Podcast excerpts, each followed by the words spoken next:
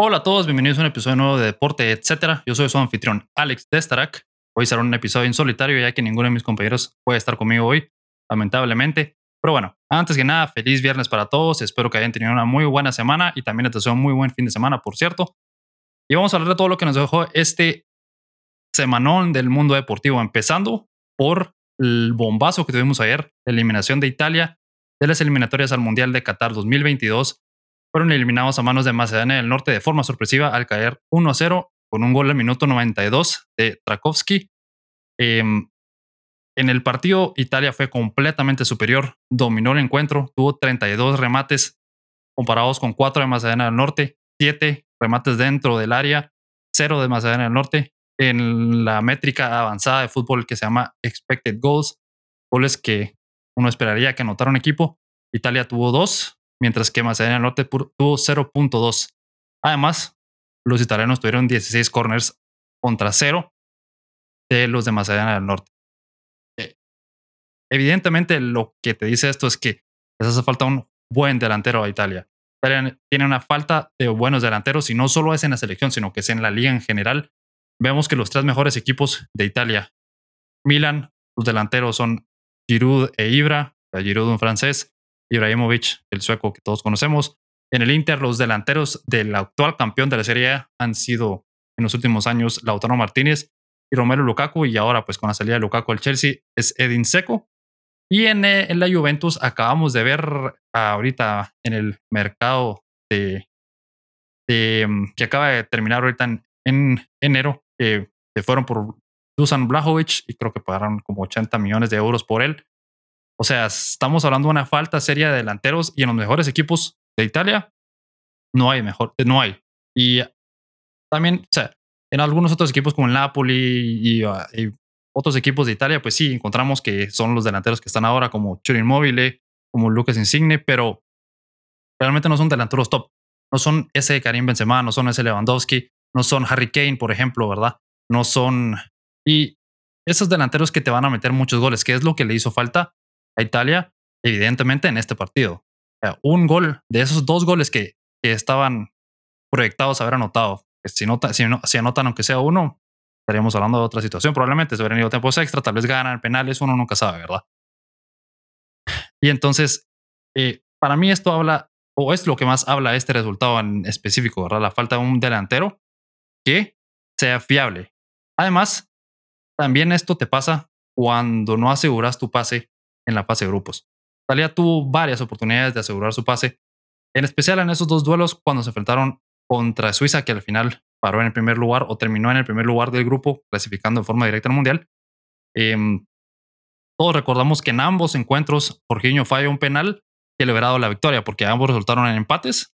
Y la única gran ventaja que tuvo Suiza en la eliminatoria o en la fase de grupos fue que ganaron un partido más. Italia finalizó la, la fase en el grupo C con cuatro empates y cuatro victorias, mientras que los suecos, eh, los suizos, perdón, terminaron con cinco victorias y tres derrotas. Así que un gol eh, de esos dos de Jorginho hubieran dado la clasificación a la selección italiana. Pero además también hay que recordar que empataron el último partido contra Irlanda del Norte, hubieran ganado ese partido, probablemente también clasifican. Eh, en fin, es, esto es la muestra de lo que sucede cuando no aseguras tu pase. En el momento cuando lo tuviste que asegurar, tuviste ocho jornadas para hacerlo y luego te vas a rifar la vida en una eliminatoria, en un repechaje que es una eliminatoria, un formato diferente a lo que hemos visto antes, pero la verdad es que bastante interesante y, está dando buenos frutos, ¿verdad? O sea, no es que una, la eliminación de Italia sea bueno, sino eh, que, que sí pone a selecciones grandes en momentos complicados. Como Italia, eh, Portugal tal vez no estuvo tan complicado contra, contra Turquía, pero al final de cuentas tienen que jugar ese partido y tienen que jugar la, final, que ahora la van a jugar ya no contra Italia, sino contra Macedonia del Norte, pero imagínense, hubiera sido un duelo Italia-Portugal por un pase al Mundial que hubiera sido emocionante, al final de cuentas. Es otro aspecto también importante de Italia, pues que, que no sabemos si Italia le hubiera podido ganar a Portugal o no, pero bueno, eso ya no, ya no importa, ¿verdad? Y es interesante también que Italia, y hablando de esa falta de gol que tiene, eh, pues han sido un equipo muy, muy sólido en defensa. En todas las eliminatorias, incluyendo el repechaje, solo, ah, solo solamente recibieron, perdón, tres goles. Anotaron 15, si no estoy mal pero en los últimos 10 juegos oficiales que han disputado, solo han ganado dos de ellos Y esos, en esos días podemos incluir la semifinal y la final de la Euro, en donde empataron, o sea, en tiempo reglamentario se fueron 1-1, si no estoy mal, y 0-0, 1-1 en ambos, y se fueron a penales. Y en, ese, en esos 10 partidos solamente le ganaron a Bélgica en el juego por el tercer lugar de la Nations League, que un duelo irrelevante al final de cuentas, y a Lituania, que le anotaron 5 goles. Y, entre, y en todos esos duelos solo han anotado más de un gol en esos dos. Entre, contra Bélgica 2 a 1 y Lituania 5 a 0. Estamos hablando que ah, regularmente anotan uno o menos goles y cuando anotan y ganan un partido, a veces son los dos partidos y solo son dos goles y el único que golearon fue contra Lituania. Así que Lituania no es un buen parámetro para juzgar una selección. Así que es evidente la falta de gol. Entonces, tienen cuatro años para encontrar a ese delantero top. Eso debería ser la prioridad. Eh, por cierto que Gabriele Gravina, perdón, el presidente de la Federación Italiana ya confirmó que Mancini va a continuar. Así que vamos a seguir viendo el mismo esquema, vamos a seguir viendo los mismos jugadores. Y la verdad es que la manera en que jugaron en la Euro, sobre todo en la fase de grupos, fue bastante buena. Pues todos nos recordamos que, tuvieron una buena actuación. Eh, luego, pues en las fases finales empataron, pero es difícil ganarle a selecciones y de ese nivel como Inglaterra eh, en la final. O sea, al final de cuentas, es entendible que puedas empatar un partido como una final de una euro, ¿verdad? Pero no, no, no, no tiene mucho sentido que solo ganes dos de los últimos 10 juegos. No, no puedes esperar clasificar así a un mundial, ¿verdad? Y ahora, eh, Italia se queda fuera del mundial por segunda vez consecutiva. Estamos hablando que en 12 años probablemente no van a haber jugado un mundial. Eso lo decía Mr. Chip. Y es cierto, si lo pensamos, la última vez que jugaron un mundial en el 2014 y luego el siguiente va a ser hasta el 2026. O sea, es, es extraño, ¿verdad? Una selección que ha ganado cuatro veces el mundial. Y bueno, ahora es la segunda consecutiva que están fuera, como les decía. Y en esta última década ha sido un desastre para Italia. Eh, si quitamos la, la Copa Europea o la Eurocopa, que es, por supuesto, un torneo importante, pero de los dos lados han quedado fuera. O sea, ganaron la Euro, mundial anterior estuvieron fuera, el mundial siguiente también están fuera. Y los dos mundiales anteriores, 2010 y 2014, luego de haber sido campeones en el 2006, pues fueron eliminados en la ronda de grupos o en la fase de grupos. O sea, no ha sido para nada una buena década o unos buenos, ¿qué? 12, 13 años para la selección italiana. Así que vamos a ver en cómo, cómo logra mejorar. Y es y esto lo bello del deporte, al final de cuentas, y lo bello del fútbol, sobre todo. Puedes dominar en todas las estadísticas, puedes tener más tiros, más eh, goles esperados o expected goals, más corners, más posesión, pero la única estadística que realmente cuenta es la estadística del gol. Y si no anotas más goles que tu rival, hay que tener los resultados, ¿verdad? Y, para, y esto no lo digo yo, no soy el primero en decirlo, ni seré el último probablemente, pero para todos los que dicen que la eliminatoria europea es más fácil que la eliminatoria sudamericana, pues está el ejemplo. Tenemos a una selección cuatro veces campeón en el mundo como Italia fuera del mundial y tenemos y si hubieran pasado a la fase o a la final de esta fase, hubieran tenido que enfrentar a Portugal, así que tampoco está nada asegurado. Así que es, es, una, es un ejemplo de que es, definitivamente donde hay mejores equipos es más complicado. Y la otra cosa que tiene la Conmebol es que son los mismos equipos una y otra y otra vez. Entonces, aquí por lo menos te enfrentas a diferentes rivales, hay rivales que se pueden subir y pueden bajar. Entonces, yo me refiero a subir y bajar de nivel. Pero, pero bueno, esto es lo que pasa con la selección italiana. Vamos a ver cómo logran construirse, qué logran hacer, cómo encuentran a este, a este delantero o delanteros o este esquema que les haga meter más goles. A final de cuentas, que es lo que necesitan, ¿verdad? Y bueno, ahora vamos a seguir hablando de fútbol. Hablemos ahora de Bell, de Gareth Bell, que tuvo un partidazo frente a Gales. No, perdón, un partidazo con Gales frente a Austria. Y con su doblete le dio el pase a los galeses a la final del repechaje y aún están esperando rival por toda la situación entre Ucrania y Escocia, que no sabemos cuándo van a poder disputar ese partido. Pero lo importante de esto, o, lo que quiero resaltar de este desempeño de Bell, es la gran diferencia que todos hemos visto entre el Bell de Real Madrid y el Bell de Gales.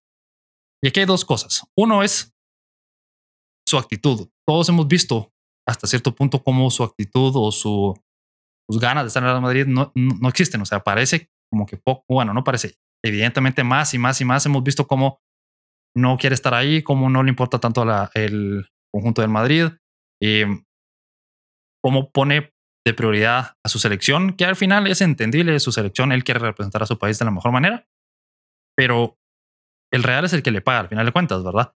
y es el jugador que más cobra en este momento en el Real Madrid. Cobra 32 millones, alrededor de 32 millones de euros por temporada.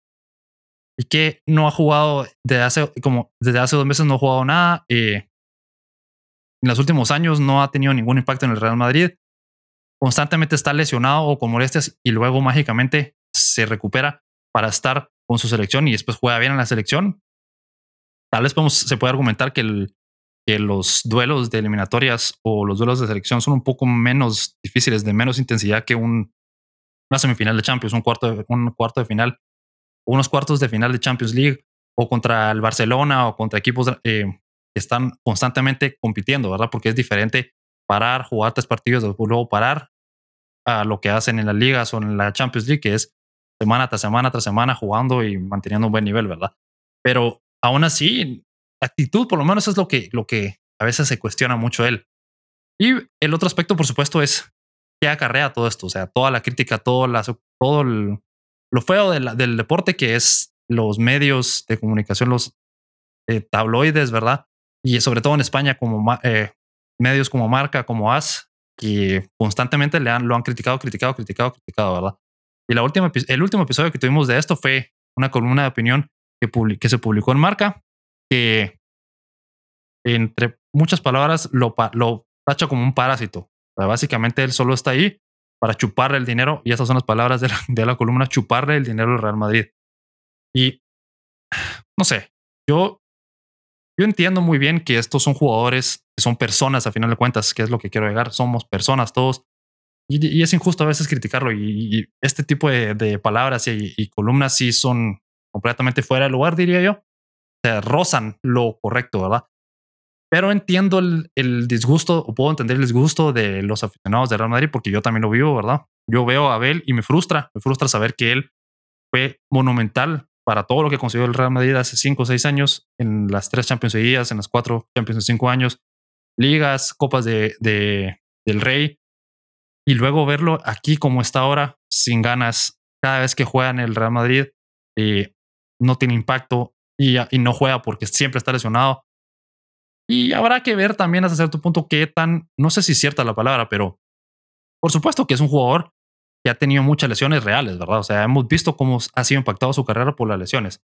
Ahora, ¿cuánto pasa porque no se siente al 100, entonces que prefieren arriesgar y no, le, y, y, no cree que es conveniente arriesgar con el Real Madrid? Es otra cosa, porque hemos visto jugadores que, aunque están lesionados, se arriesgan y van y juegan y no importa qué pase, ¿verdad? Tal vez por su cabeza, genuinamente no, no quiere hacer ese sacrificio, digámoslo así. los ataques que ha, que ha, tenido constantemente por parte de los medios también rozan lo, lo fuera, no, sé cuál es la palabra, lo hasta a veces ilegal, tal vez como calumnia, podría ser, ¿verdad? Esta última columna de, de opinión de marca que lo tacha como parásito es abusivo, al, menos, ¿verdad? Que lo podemos decir es que es abusivo, ¿verdad? Eh, y el propio Gareth Bell en una publicación en Twitter salió y se defendió, se defendió en un comunicado bastante largo en donde decía que, entre muchas cosas que dijo, decía que, todo, que todos ellos también son jugadores, que son jugadores top, que en la entrevista después del partido dijo que deberían de estar eh, avergonzados de ellos mismos, los de marca, y que es desagradable, y yo estoy de acuerdo. O sea, hay un límite en donde puedes criticar a un jugador, Puedes decir que no está jugando bien, puedes decir que no tiene la actitud o que no está dando el 100. Otra cosa es atacarlo de esa manera personalmente y ese es donde es el problema, creo yo, con marca, ¿verdad? Con estos medios. Pero al final de cuentas, estos medios, eso es lo que hacen. Lamentablemente, el chiringuito, por ejemplo, ¿verdad? Es otro lugar donde le cae a cada rato Sabel. Y eso es lo que venden. Ellos venden esa polémica, ellos venden ese eh, desorden, ese, ese griterío, ¿verdad? Eso es lo que ellos son. Ellos son un megáfono por personas con un megáfono. Gritan y gritan y gritan y eso es lo que venden. Entonces, no sé. Y yo no me imagino qué, qué será o cómo podrá ser estar del otro lado, estar del lado de Gareth Bell, que te estén atacando constantemente por cualquier decisión que tomes, porque te sentís bien o no en el equipo. Y, pero al final de cuentas, eso es lo que viene con ser futbolista también, ¿verdad? Entonces, hay de los dos lados. O sea, yo estoy de acuerdo con Bell en que no puede ser así, no puede llegar a este nivel, tiene que haber eh, tiene que haber un respeto mínimo, pues, a una persona o el respeto que debe haber hacia él es como el respeto hacia otra persona. Eso es lo que quiero decir. O sea, todos nos merecemos un respeto mínimo porque somos humanos, seres humanos, el uno y el otro. Y este tipo de cosas pasan ese nivel. Pero a la vez, Gareth Bell genuinamente no ha demostrado por qué vale 30 millones de dólares, de euros, perdón, en la temporada, por lo menos no en los últimos años. Así que es, es entendible que esté molesto, pero también hay una molestia real de parte de los aficionados del Real Madrid, de parte del propio equipo, de parte de Florentino, que lo tiene ahí pagándole eh, año tras año o temporada tras temporada para que no, no haga nada, ¿verdad? Y aquí tengo, acabo de abrir lo que él dijo.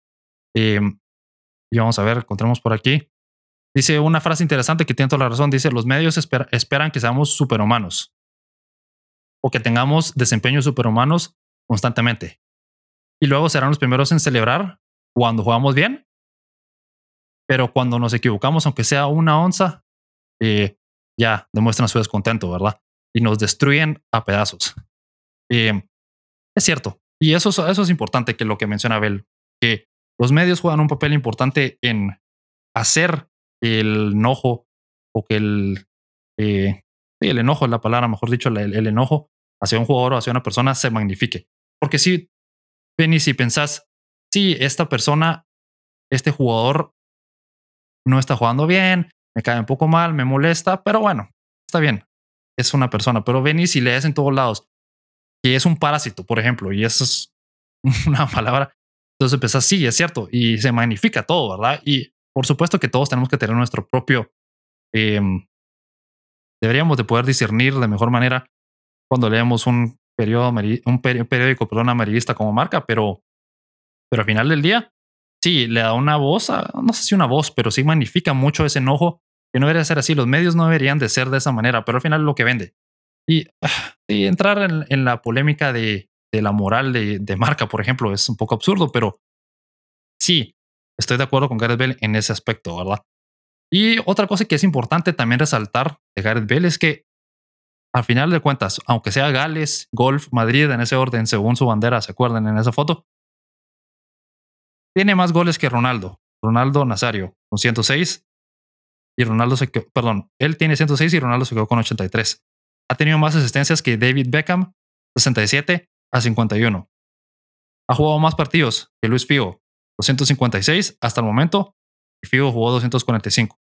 Amasó más trofeos que Zidane, 17 trofeos y solo 6 de Zidane, y tiene más Champions League que Raúl, por ejemplo. 4 del, del galés y 3 de Raúl. Y con estos números podemos argumentar que es el jugador británico más exitoso, por lo menos en la historia de Real Madrid. Entonces, Bell ha rendido, Bell ha producido, Bell ha eh, nos ha dado a los aficionados del Real Madrid muchas alegrías con ese gol espectacular que tuvo contra el Liverpool, con esa carrerón que tuvo contra el Barça también en la Copa del Rey. Pero es, es extraño, es literal. Yo veo una línea divisoria entre lo que fue Gareth Bell antes del 2017, 2018, cuando fue la última final que ganaron contra 2018, sí, contra el Liverpool.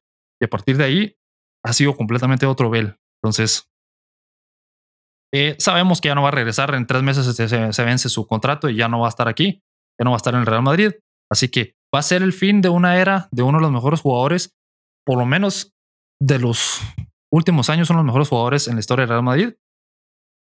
El mejor británico en jugar con la, con la camisa blanca o con los merengues, pero a la vez va a ser recordado por muchos como ese jugador que no, no estaba interesado en estar ahí o no quería estar ahí. Entonces, va a ser un legado complicado para Gareth Bell. Y ojalá que con el tiempo nos recordemos más de sus buenos momentos que estos últimos dos, tres años en donde todo se vino para abajo, ¿verdad? hablando del Champions League, tuvimos la noticia importante esta semana que el gobierno británico le permitirá al Chelsea vender entradas para el duelo contra el Real Madrid, perdón. Eh, todas las ganancias del duelo o todas las ganancias de la venta de entradas para el duelo contra el Real Madrid van a ser destinadas a apoyar eh, las víctimas de la invasión rusa. Y además, el gobierno británico liberó 30 millones de libras para cubrir los gastos o costos operativos del, club. Eso le alcanzará más o menos para un mes. Eh, ¿Por qué traigo esto a colación? Pues porque es, todos recordamos esa sensación surreal de haber visto partidos o de haber visto los partidos finales, semifinales, cuartos de final del, la Champions League de y eh, duelos de liga, en general partidos de fútbol sin aficionados durante la pandemia. Era algo extraño, era algo surreal. O sea, estabas viendo a tus jugadores, o sea, al, equipo que, que, te gusta jugar contra tu rival, pero solo escuchaba las voces de ellos y, y escuchaba los gritos y cada vez que patean el balón, mientras que ahora con aficionados en tiempos normales no puedes escuchar todo eso, ¿verdad? Escuchas solo los gritos de los aficionados, la porra y así. No sé, se sentía como que si estuvieran jugando en, una catedral o algo así, no sé cómo explicarlo, era, era algo hasta sombrío a veces, sentía yo. Y entonces es muy buena noticias para los aficionados, por supuesto, del Chelsea y del Real Madrid que van a poder llegar al estadio. Obviamente nosotros que estamos de este lado del, del océano no podemos ir, ¿verdad? Pero eh, va a ser bueno para los aficionados, va a ser bueno para el espectáculo. Al final de cuentas, que eso es lo más importante. Va a ser un mejor espectáculo con aficionados. Porque los aficionados ponen presión al equipo que está de visita. El equipo de local se siente más apoyado y a veces juega mejor, a veces no. Entonces, sí, es, son, buenas, son buenas noticias, mejor dicho, para el fútbol y para la Champions League. Y estoy seguro que la UEFA no, no quería un duelo de cuartos de final entre los dos, entre los dos de los mejores equipos del mundo los dos semifinalistas de la temporada pasada que se enfrentaron también, que fuera a puerta cerrada, ¿verdad? Entonces, tal vez ellos, tal vez ellos apoyaron, tal vez ellos presionaron un poco, ojalá. Eh, pero bueno, eh, son buenas noticias que tengamos aficionados en este duelo. Y bueno, ahora vamos a, pasar a hablar acerca del el fútbol americano y vamos a hablar de la presentación de Deshaun Watson, que fue justo hoy viernes, estamos, estoy grabando viernes, así que hoy, viernes a mediodía, fue una semana después, ah, justamente una semana después de haber sido intercambiado a los Browns. Eh, recordamos que al final fueron seis elecciones las que dieron los Browns por Deshaun Watson. Quienes luego procedieron a darle la extensión, una extensión de 230 millones de, dólares garantizados completamente, la mayor cantidad de dinero garantizado por más de 80 millones de, dólares en la historia del fútbol americano. Y antes de la presentación, eh, ayer jueves, un segundo gran jurado en Texas decidió no acusarlo, decidió em, que los testimonios de los testigos y las evidencias no eran suficientes, o la evidencia documentada no era suficiente para poder acusar a Sean Watson de ningún delito. Por lo tanto, también este proceso penal está cerrado. Eso significa que ya van dos jurados o dos grandes jurados que deciden no acusarlo em, de ningún delito. Entonces, probablemente yo no, honestamente no, no conozco exactamente la ley, menos en Estados Unidos, pero supongo, podría pensar que por cómo es en Estados Unidos, que es basado en precedentes, ¿verdad? Y no creo que otro gran jurado vaya a revisarlo cuando ya hay dos que dijeron que no. Entonces, em, esto deja solo las 22 demandas civiles vigentes y hay que esperar a que complete el procedimiento con ellas. Pero por lo menos es tal vez un poco más certero que no va a ir a la cárcel de Sean Watson. Em, a partir de ahí, como todos sabemos, ¿verdad? Fue que, se dio cómo sucedió esto luego de que el primer gran, el gran jurado, em, el pasado viernes 11 de marzo, si no estoy mal, y ahorita les confirmo. Em, sí, el pasado viernes 11 de marzo, pues confirmara que no iba a enfrentar cargos. Ahí fue donde empezó toda esta maquinaria de ver a qué equipo ir, a ver qué equipo daba más por él. Empezó a reunir con equipos y vimos cómo esto se volvió acerca de, de Sean Watson y su siguiente equipo y se quedaron muy por un lado las 22 acusaciones, ¿verdad? Pero bueno, en donde no quedaron a un lado fue durante la presentación de Sean Watson precisamente, en donde en la conferencia de prensa, por alguna razón que no logro comprender, lo introdujeron y luego abrieron micrófonos y dejaron que preguntaran a todos los que estaban ahí, a todos los eh, periodistas que estaban, que se presentaron a la conferencia de prensa, empezaron a preguntar tanto a Andrew Berry, el GM del equipo, como a Stefanski, Kevin Stefanski, su entrenador que estaba ahí también, y por supuesto a Sean Watson. Em, según Andrew Berry, eh, sus abogados o los abogados del equipo le recomendaron que no contactaran a ninguna de las mujeres porque podría interpretarse como que estaban interfiriendo con la investigación. Y para eso contrataron a investigadores privados. Digo esto porque durante la conferencia y en un comunicado que también lanzaron la semana pasada, esta durante esta semana, perdón, dijeron que habían hecho un proceso exhaustivo y que habían investigado hasta el final y estaban certeros de, de, lo que habían encontrado y que estaban tranquilos. Eh, pero si no hablas con el abogado de las personas que están acusando a un nuevo empleado, no tiene mucho sentido. Y si no le hablas a las mujeres, tampoco. Y esto que él dice que se puede interpretar como una interferencia, no, no, no cuadra porque la NFL ya habló con alguno de las, de las acusadores. Es la propia liga la que ya pudo hablar con algunas. Entonces, ¿por qué habría de ser algo que interfiera con una investigación por parte de un equipo si la liga ya lo hizo? Pero bueno. Otra de las frases interesantes que dejó esta conferencia de prensa, que a mi parecer, le soy sincero, fue un desastre, es que Andrew Ray mencionó en repetidas ocasiones que se sienten bien con Sean Watson como persona. O sea, dicen, tenemos fe en él como persona, dijo en una ocasión. Después dijo también, más adelante nos sentimos bien con él como persona.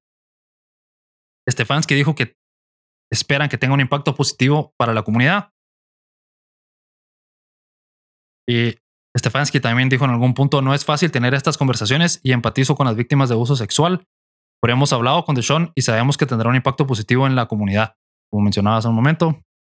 Eh, y luego Watson eh, negó, obviamente, y vehemente, bastante riguroso. Y Sean Watson obviamente negó todas estas ocasiones bastante fuerte al decir que no se arrepentía de nada, que no, que le preguntaron en un punto si él creía que necesitaba terapia o ir con algún, algún tipo de terapia. Él dijo que no, que no tiene ningún problema, que no se arrepiente de nada y que quiere mostrar la persona que realmente es. Viendo la conferencia de prensa, escuchando las palabras de, todos estos que acabo de mencionar, estas frases que acabo de citar, eh, de veras me hacen pensar que por qué estaba Sean Watson ahí. ¿Cuál era el objetivo de tener una conferencia de prensa con Sean Watson y dejarlo hablar de esa manera tan libre. No, no tiene ningún sentido. Estábamos en un punto en la historia en donde parecía que ya estaba quedando un poco atrás, o sea, nunca había dejado de estar en el foco o no había dejado de ser una, historia importante, mejor dicho. Pero con el intercambio o con la llegada de Tyreek Hill a los Dolphins, eh, con toda la situación que estamos viendo de Baker Mayfield, que ya vamos a hablar de él un poco más adelante, estábamos empezando a dejarlo un poco atrás, estábamos enfocándonos en otra cosa, los medios, eh, que cubren la NFL principalmente, están hablando de otros temas, empezando a hablar también del draft, de Malik Willis, de todos los prospectos que se vienen, y luego vienen los Browns y hacen esta conferencia, de prensa cuando no, no era necesario hacerlo todavía. Y todavía están esas 22 demandas civiles, ¿por qué no te esperas un poco y por qué no? Decís, bueno, vamos a esperar hasta que esto ya empiece a resolverse un poco más para tener nuestra conferencia de prensa o vamos a no sé, esperaron por un poco de tiempo más, es lo que digo, o sea, no tenía que ser ahorita. Y si sabes que esto está así, ¿por qué solamente no haces un comunicado y se lo das a Sean Watson y le decís, mira, Sean, lee lo que dice aquí, agradecerles a todos y nos vamos para nuestras casas. Ya, no, no, no sé por qué tienen que abrirlo para preguntas o por qué tienen que darle ese espacio a que se le vinieran encima. Yo no estoy defendiendo a los Browns, por supuesto, o sea, yo creo que lo que hizo, yo sí le creo a las 24 mujeres que lo acusan, 22 de ellas lo demandaron civilmente yo sí creo que Deshaun Watson hizo lo que se le acusa de haber hecho. Em, y no es que yo quiera decir que es culpable antes de, tiempo, ni, ni que esté en contra de la presunción de la inocencia, ni mucho menos, pero me cuesta mucho creer que 22 mujeres van a, o 24 mujeres en este caso, se van a poner de acuerdo para todas y darse la misma historia y luego 22 de ellas acusarlo con tal de conseguir dinero. O sea, es una teoría de conspiración, perdón que lo diga así. Entonces, no, no me cuadra que, cuál, que, trataban de, o qué estaban tratando de lograr con tener a Sean Watson ahí y tener una conferencia de prensa cuando todo esto todavía está al rojo vivo, digámoslo así, ¿verdad? Lo único que lograron con esta conferencia y con esta presentación fue que todos le pusiéramos otra, otra vez atención al 100 a la historia, ¿verdad? Porque ahora se habla de Andrew Berry y de cómo él dijo que tiene fe en Deshaun Watson, de Stefanski, que habló con Deshaun Watson y que sabe que va a tener un impacto positivo en la comunidad luego de estar acusado por 22 mujeres de eh, agresión sexual. Eh, vienen y nos dicen que han pasado cinco meses investigando la situación y que han hecho una investigación a, profundidad, pero no han hablado con ninguna de las mujeres, no han contactado al abogado de ninguna de las mujeres, de ninguna de las mujeres, Tony Bosby. Es, es absurdo, perdón que lo diga así, pero es absurdo. Es una eh, cuando estás en este tipo de situaciones, estás en un modo de crisis. Y cuando estás en crisis, lo, lo que quieres hacer, y perdón que lo diga así, y perdón que lo diga tan descorazonado y va a sonar algo frío, pero lo que quieres en este momento es que la historia desaparezca. ¿Eso es lo que crees? ¿Crees que simplemente nadie se acuerde de lo que está pasando? Que se enfocan en otra cosa. Y eso es lo que es. Eso es lo que hace la NFL muy, muy efectivamente, digámoslo así. Viene una controversia durante la temporada con los árbitros, ¿verdad? Un árbitro comete un error. Y ellos saben muy bien que en, si es un domingo, en 24 horas va a haber otro partido más. Si es un lunes, saben que viene la siguiente semana de la NFL, o sea, de, los, de la temporada, de los partidos. Entonces, saben muy bien que en cuestión de días se va a olvidar de todo lo que pasó. Entonces, eso es lo que, ahí sí que, como les digo, suena muy frío y suena tal vez muy descorazonado, pero eso es lo que tienen que hacer los, o deberían de haber intentado hacer los Browns. Ver cómo hacían que esta historia se quedara atrás hasta que ya hubiera una noticia real, ¿verdad? Pero no, con esta conferencia de prensa lo único que hicieron fue reavivar todo nuevamente. Entonces, fue una mala decisión desde mi punto de vista haber tenido la conferencia de prensa, fue una mala idea haber puesto a Sean Watson en esa situación o en esa, sí, en esa situación, ponerlo en ese momento para que él hable todo lo que quiera. No, perdón, para que le pregunten todo lo que quieran y que él tenga que estar contestando a la defensiva, ¿verdad? Porque esa es otra cosa te pone en una situación en donde tenés que estar a la defensiva porque no te están atacando, pero te están haciendo preguntas difíciles en donde hasta cierto punto la implicación es que tu carácter no es un carácter bueno, ¿verdad? Que es obvio con las acusaciones. Entonces constantemente él se estaba defendiendo, constantemente se, se veían ellos como que, como que estaban a la defensiva y como que tenían algo que esconder.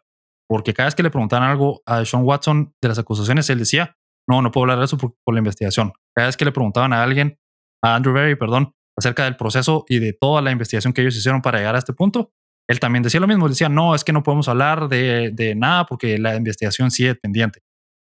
Eh, entonces suena como que están resguardando la información, como que están escondiendo algo al final de cuentas. Y eso es lo que no querías hacer, ¿verdad? Si, yo interpreto que la idea era ser abiertos, llegar y decir, vamos a, a tener una conferencia de prensa completamente abierta para que vean que no tenemos que esconder nada. Pero yo creo que en esta situación lo mejor era solo decir, hola todos, bienvenidos.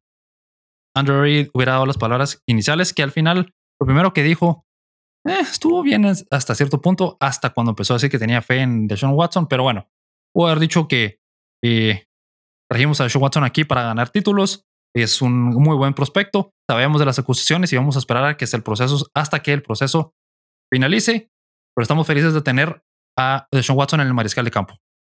Y después de Sean Watson puede darle un, un comunicado o una declaración o un discurso, como quieran decirle, similar. Es decir, muchas gracias a la familia eh, tal y tal, al entrenador tal y tal, al GM tal y tal.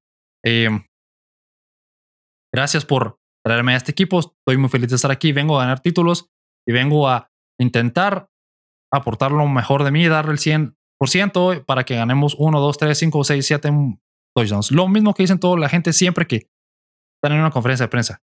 Y luego decir, muchas gracias, vamos a responder dos o tres preguntas, respondan las preguntas y nos vamos. Pero bueno, no sé, no sé.